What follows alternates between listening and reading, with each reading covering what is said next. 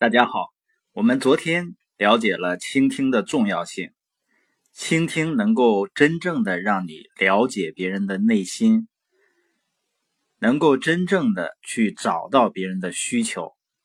另外呢，倾听呢也满足了别人倾诉的需求，表达了你对人们的关注和关心。第三点就是倾听。能够表达你对人们的尊重，所以它是建立强有力和忠诚的人际关系的关键。很多朋友可能要说了，那听谁还不会呢？我们长了两只耳朵，天生就会听话。我们看一下，听和倾听的区别在哪里？在生活中，我们经常看到这样的场景：老公回家了呢。换双拖鞋，然后坐在沙发上，拿起报纸。现在呢是拿起手机，然后打开电视，一边看电视呢，一边玩着手机。等妻子回家呢，妻子跟丈夫说一说今天的发生的事情。那丈夫是一边玩手机，一边看电视，一边听妻子说话。这是在听吗？啊，也是在听，但这不是倾听。倾听呢，就是你真的想听。我在很早以前呢，曾经到一个企业跟一个董事长聊一些项目合作的问题。他让我坐下以后呢，他就让我讲。我刚说两句呢，他就低下头来写一些东西，然后我就停下了。然后呢，他头也没抬，说：“你继续说。”啊，我头一次遇到这样的情形啊。就是他一边忙着手里的事情，一边听我在说，所以当时呢，我说的也是坑坑巴巴。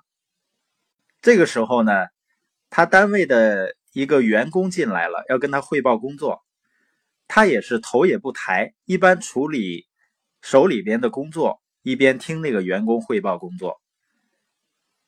这种情形呢，让我记忆非常深刻。我不知道他的员工是什么样的感受。一个老板呢，他可能觉得自己这样时间管理很到位，但是如果你不把人放在首要位置来尊重，我不知道这个企业未来会何去何从。而放下正在玩的手机、正在看的电视、正在忙着的工作，去倾听呢？他表达一种尊重，一种关心，也是一种爱的行为。大家想象一下，一个男士追求一个女孩子的过程中，往往倾听会做得很好，不仅耳朵听着，而且眼睛看着，而且很专注。有的时候呢，那眼睛好像就长在身上一样。所以，倾听也是表达爱的最重要的一个行为。别说成年人了，就是我们家的两岁多的孩子。如果在跟他玩的过程中，我心里想的别的事情，他都不愿意跟你玩了。过一会儿就跑到一边去找他妈妈去了，因为你的心没放在他的身上，他是能够感觉得到的。所以倾听呢，它也是一种奉献，是愿意把自己完全奉献给别人的一种表现。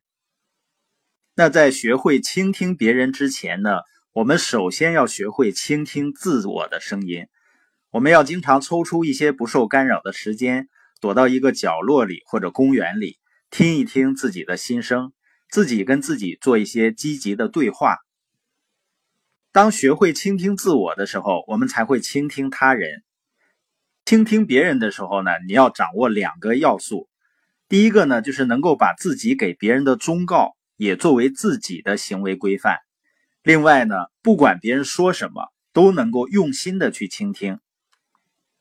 如果你不去全神贯注的听，比如一边看报纸一边玩手机，那人们感觉不到你对他的关心，所以要全神贯注的听。第二个，听和倾听的区别呢？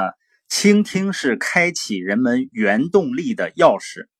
很多人做事情呢，都是从自己的需求角度出发，然后不停的去要求或者告诉人们应该去做什么。实际上，真正的有效的交流是你要找到人们的动力在哪里，而只有倾听才可以做到。所以，通过倾听呢，你能了解对方的心里在想什么，了解他的需求是什么，他的痛苦在哪儿，什么对他们很重要。听和倾听的第三个区别，听呢，它是一个物理的过程，而倾听是一个精神和情感的过程。怎么样不算倾听呢？第一个呢，就是为了不引起反感而似听非听，他也不想反对别人，所以呢似听非听的。第二个呢，假装感兴趣，但不是真正的倾听。第三个，一边听呢，一边找对方的弱点，以证明自己是正确，也不是真正的倾听。第四个，听是为了找到反击对方的子弹，抱着这样的一种心态听，也不是真正的倾听。就是当别人还在说话的时候，你就准备下一个评论，这不是真正的倾听。真正的倾听就是用心来了解对方。那么，这个世界上最好的倾听者是谁呢？我曾经有一次到一个朋友家去跟他交流一个生意项目，在我们整个聊天的过程中，他给我留下了极为深刻的印象。我回到家里呢，还跟家人在谈起这个朋友。我说，这个人表现了非常高的素质，可能是跟他做营销是有关系吧。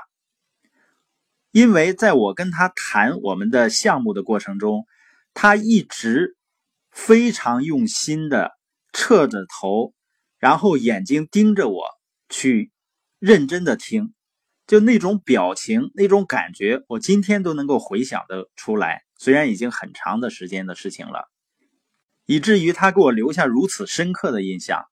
当然呢，后来我才知道，当时他如此用心的倾听。并不是因为我的内容多么吸引他，也不是因为他做营销懂得去倾听，而只是因为呢，他靠近我的这边耳朵有点毛病，听不很清楚。所以说呢，他用眼睛看着，侧着头，用另外一只耳朵专心专注的去听。所以我们会发现呢，这个世界上最善于倾听的是谁呢？就是聋子。因为他们不是用耳朵听，他们必须全神贯注的注意人们的肢体语言、面部表情和嘴唇，所以他们是在用心去听。当我们学会用心倾听的时候，我们的人际关系、我们的生活会发生神奇的改变。